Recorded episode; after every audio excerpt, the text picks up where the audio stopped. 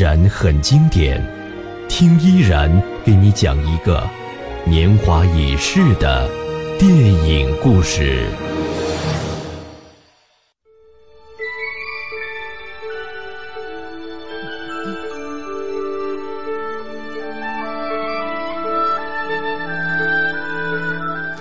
各位，您还记不记得第一次看电影《小鬼当家》的情形？可能就是在电视换台的时候随便看了几眼，就发现自己被吸引住了。之后重播也绝对不会放过，哪怕每次都不是从头开始看的。但是现在想想，还能够记起某个恶作剧的桥段，记起两个匪徒被整之后的凄惨的样子，记得整部电影带给人的欢乐的情绪。对于很多人来说，那就是我们对于好莱坞圣诞喜剧的最初的印象。而当我们在电视机前欣赏它的时候，《小鬼当家》早已经在大洋彼岸成为了一种话题和一个票房奇迹，成为了史上最卖座的家庭喜剧电影。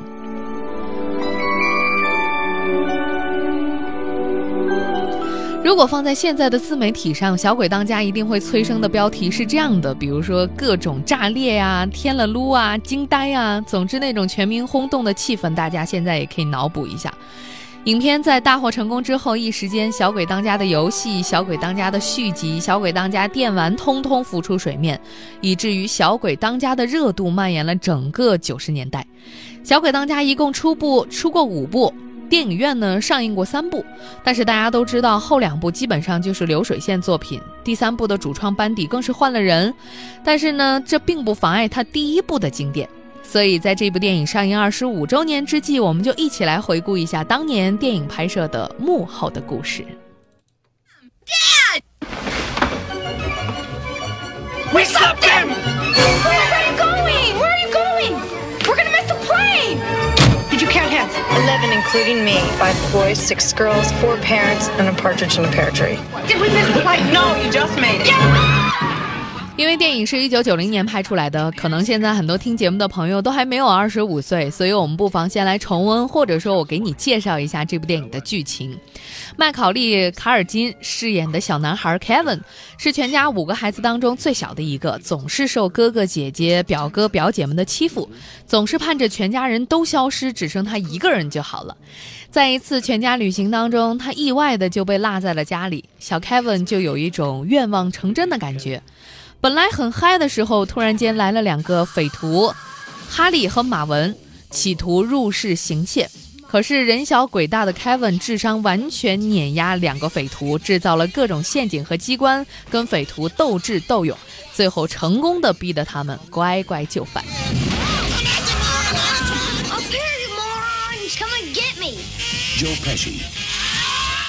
跟许多成功的电影一样啊，《小鬼当家》的诞生之路其实一点儿也不平坦。最开始让人注意到这个项目的是约翰·休斯，他的剧本。这位好莱坞金牌编剧曾经操刀过《早餐俱乐部》《幺零幺忠狗》这样的经典的影片。事后呢，影片导演克里斯·哥伦布回忆说，约翰把剧本寄给他的时候，他觉得这是这几年来看过的最好的故事，既有冒险又有喜剧元素，并且都是围绕着圣诞的核心。而饰演匪徒之一马文的丹尼尔·斯特恩也说：“说约翰的剧本最棒的一点就在于他把喜剧的层次变得如此丰富，如此的有细节。第一次读的时候真的是会哈哈大笑。”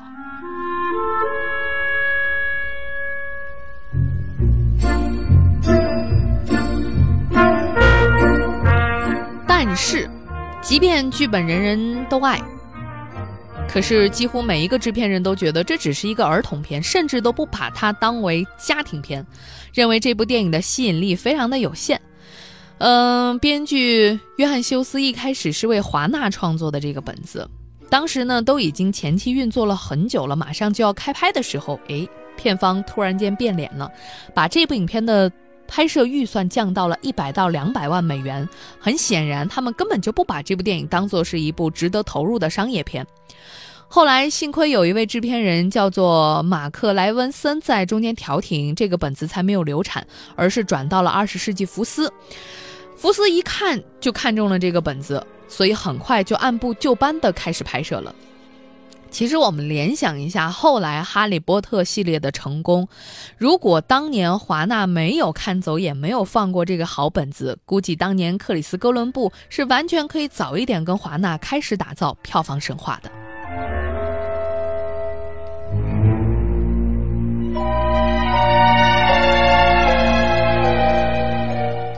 电影《小鬼当家》当年的外景拍摄地选在了伊利诺伊州的温尼卡。剧组当时是真的选了一处住宅，把这栋别墅背对街道的那一面进行了一些改造，拍摄了很多重要的戏份。而其他的戏份几乎都没有在正经的棚里拍，都是各种凑合。怎么凑合呢？据《小鬼当家》当年的剪辑师拉加高斯内尔回忆说，当时他们在一个临时废弃的学校里边拍戏。运动馆就把它当做是录影棚，职工办公室就把它作为是主创们的办公间，而剪辑室就搭在地下室的一个音乐教室里。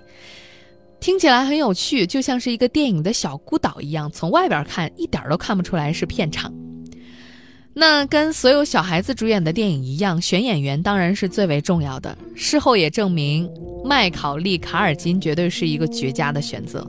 首先，他特别上镜，而且让全世界的人都心生怜爱；其次呢，他背台词背得特别准，像一个专业演员一样，而且还会自己做好功课，而且一直都这样。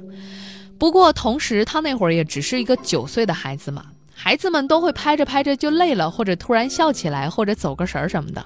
但是正是这样一些真实感，让麦考利·卡尔金的表演在电影里显得更加的真实。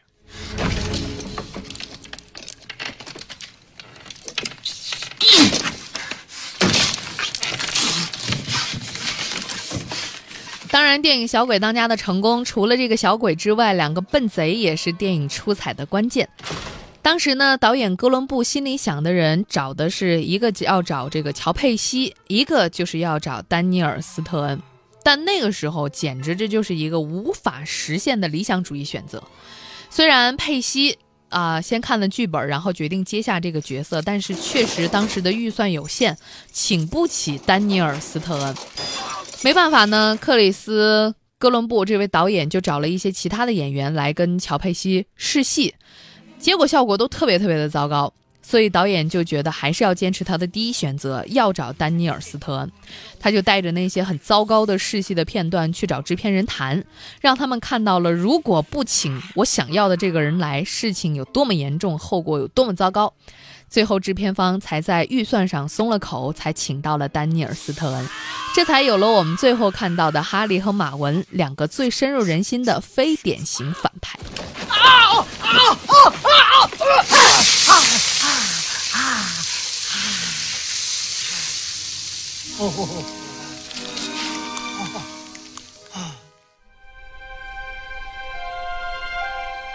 光影在时间里流动，时间在影像里凝固，声音在空间里穿梭，空间。在胶片里定格，依然很经典。听依然给你讲一个年华已逝的电影故事。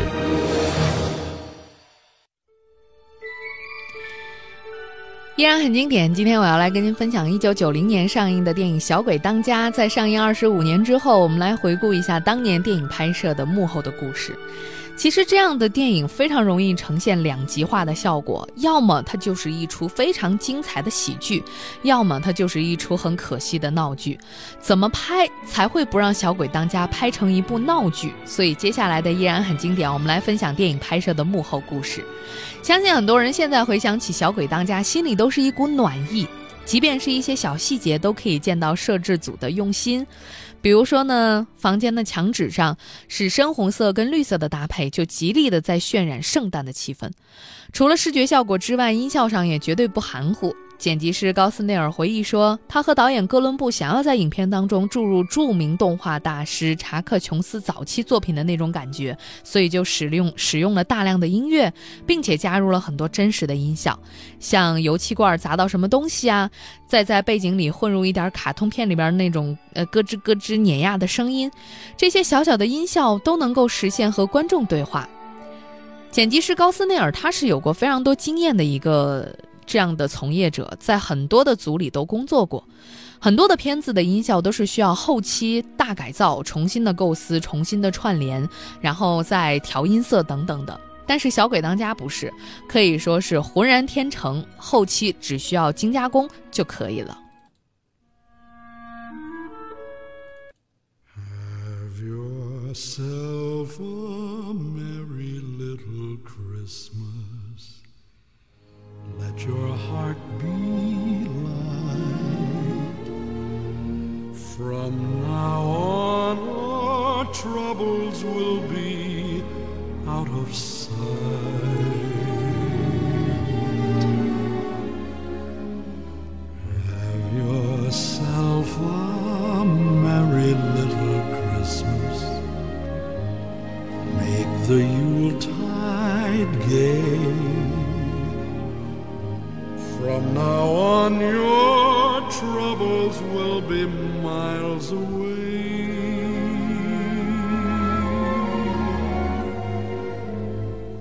Once again, as in olden days, happy golden days of yore. Loving friends who are dear to us will be near to us once more. From now on,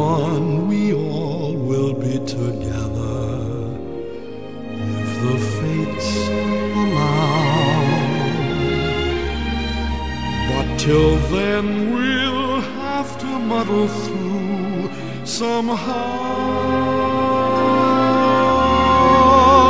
So have yourself a merry little Christmas now.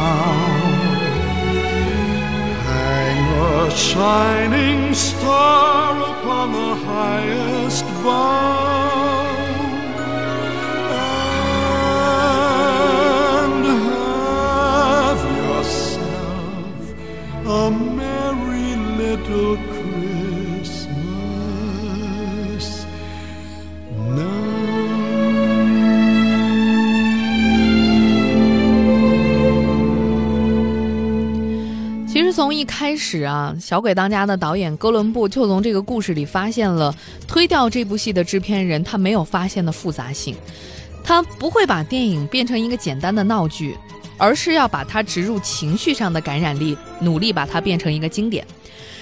如今已经三十五岁的小鬼麦考利·卡尔金在回忆起那段往事的时候，还是很兴奋啊！哪怕现在想起来，都跟当时一样开心。那是一部经典的影片，所以麦考利·卡尔金非常骄傲自己能成为其中的一员。从这些当年剧组成员的回忆当中，我们都能够清晰地感受到当年的幕后人员对于影片的骄傲之情，并且当他们提起那段经历的时候，都显得特别的快乐。不管是摄影师还是音响师，每个人都在说《小鬼当家》是他们最愉快的一段经历，甚至都没有说之一。这种快乐最终是会透过胶片传递给观众的。我觉得《小鬼当家》的吸引力在于它简单表象之下的这种复杂性，一不小心它其实是会容易变成一场滑稽戏、滑稽戏，但是呢，它并没有啊。哥伦布哈特和他的团队为影片赋予了很多立体感，增加了情感共鸣。你想想，其实不管是您的小家还是我们的大家，咱们每个人都有抵御入侵者的这样的本能，这也是影片最能够吸引情感共鸣、大快人心的地方。马文和哈利这两个盗贼可以视作是家庭的闯入者，而小 Kevin 是竭尽全力的阻拦他们的过程，其实就是在维护他自己的这个家，保护自己所爱的过程。他的那句呃，It's my house, I have to defend，就是说这是我的家，我要去捍卫它。这句话从小朋友的嘴里听起来，乍一听是有点令人发笑的，但是笑过之后又有一种深深的代入感。所以无论是大人孩子，都会从这种故事里边找到共鸣，因为每个人都有维护自己家园不受侵犯的本能。导演哥伦布就说，说自己很小的时候看这个电影《教父二》，听到呃麦克科里昂说说一个男人可以失去家庭吗？这样的问题，所以呢，就让导演花了十五年的时间才意识到，其实这也是他自己电影里一直要表达的主题。小鬼当家当年也是一样啊，电影里的 Kevin 原本每天都祈祷着家人通通消失，你们都不在家，我自己在家才更好。但是经历了这段故事之后，他才发现家和家人的意义是什么，这也是一个男人重新找到家的过程。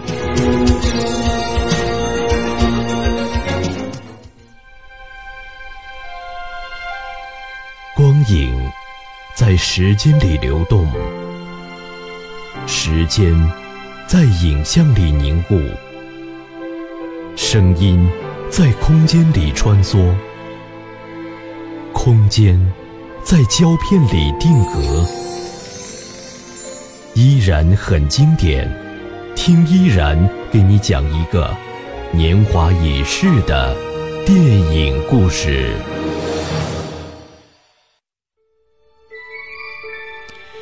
您现在正在收听的是电影研究所。那我们今天呢，依然很经典，聊的就是在二十五年之前上映的一部经典作品《小鬼当家》，它幕后的一些故事。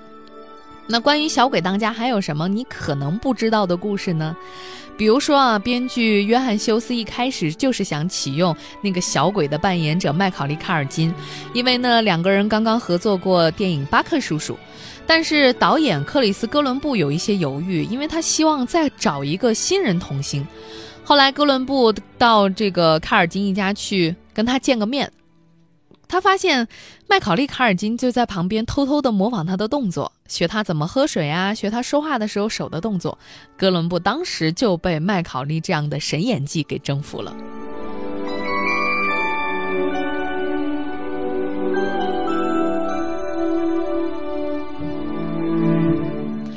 在电影当中呢，盗贼之一乔佩西有一幕戏是假装要咬掉小 Kevin 的手指头、手指头，但是在拍摄的时候有一条他真的就咬到了麦考利，而且还留下了一条小小的伤疤。麦考利说，至今他都还他都还能看到那个伤疤的印子啊。在电影当中呢，还有一段，呃，我记记得特别清楚，印象特别深刻，就是父母刚刚离开，家人都离开了之后，小鬼在自己家里边看电影边吃冰激凌，那个场面啊，让人觉得无比的惬意。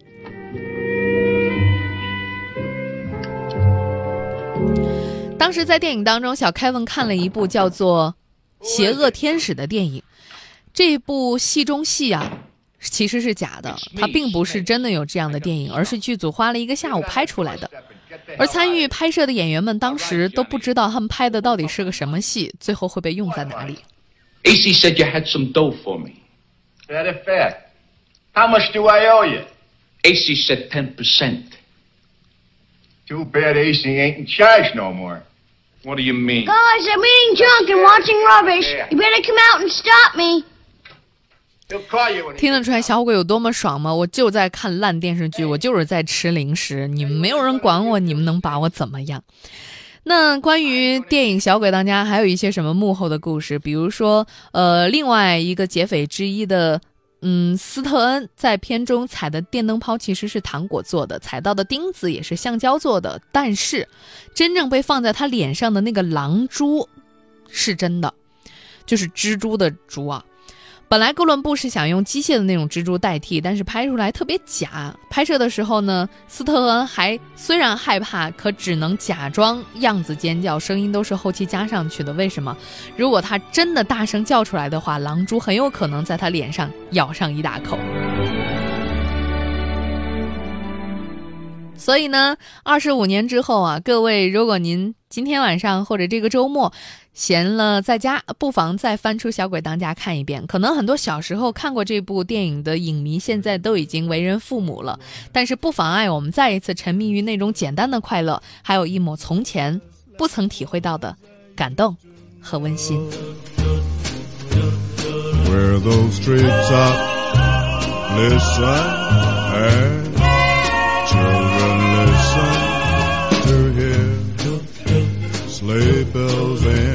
snow, the snow.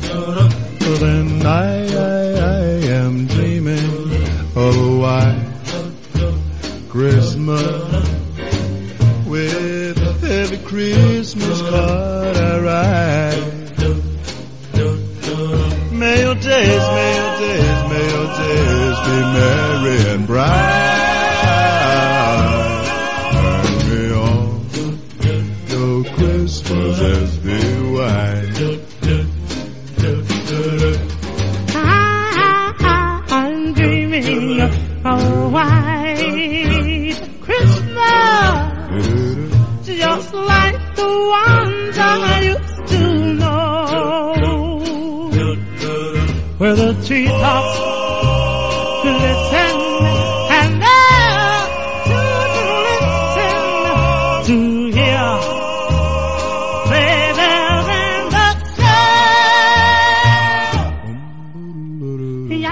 由于时间关系，我们今天节目就到这儿了。感谢各位的收听和支持。那在十月份的时候，我们的节目的收听率啊排得非常靠前，所以呢，也感谢各位。虽然我发现大家的互动其实并没有像其他节目那么积极，但是只要大家愿意听。嗯，锁定收听，每天中午十二点到一点钟，我就很感谢了。另外，我们的节目在呃喜马拉雅上的点播量也突破了十五万，所以呢，感谢各位的支持。明天中午十二点再会啦，拜拜。Be wise. Jingle bells, jingle bells, jingle all.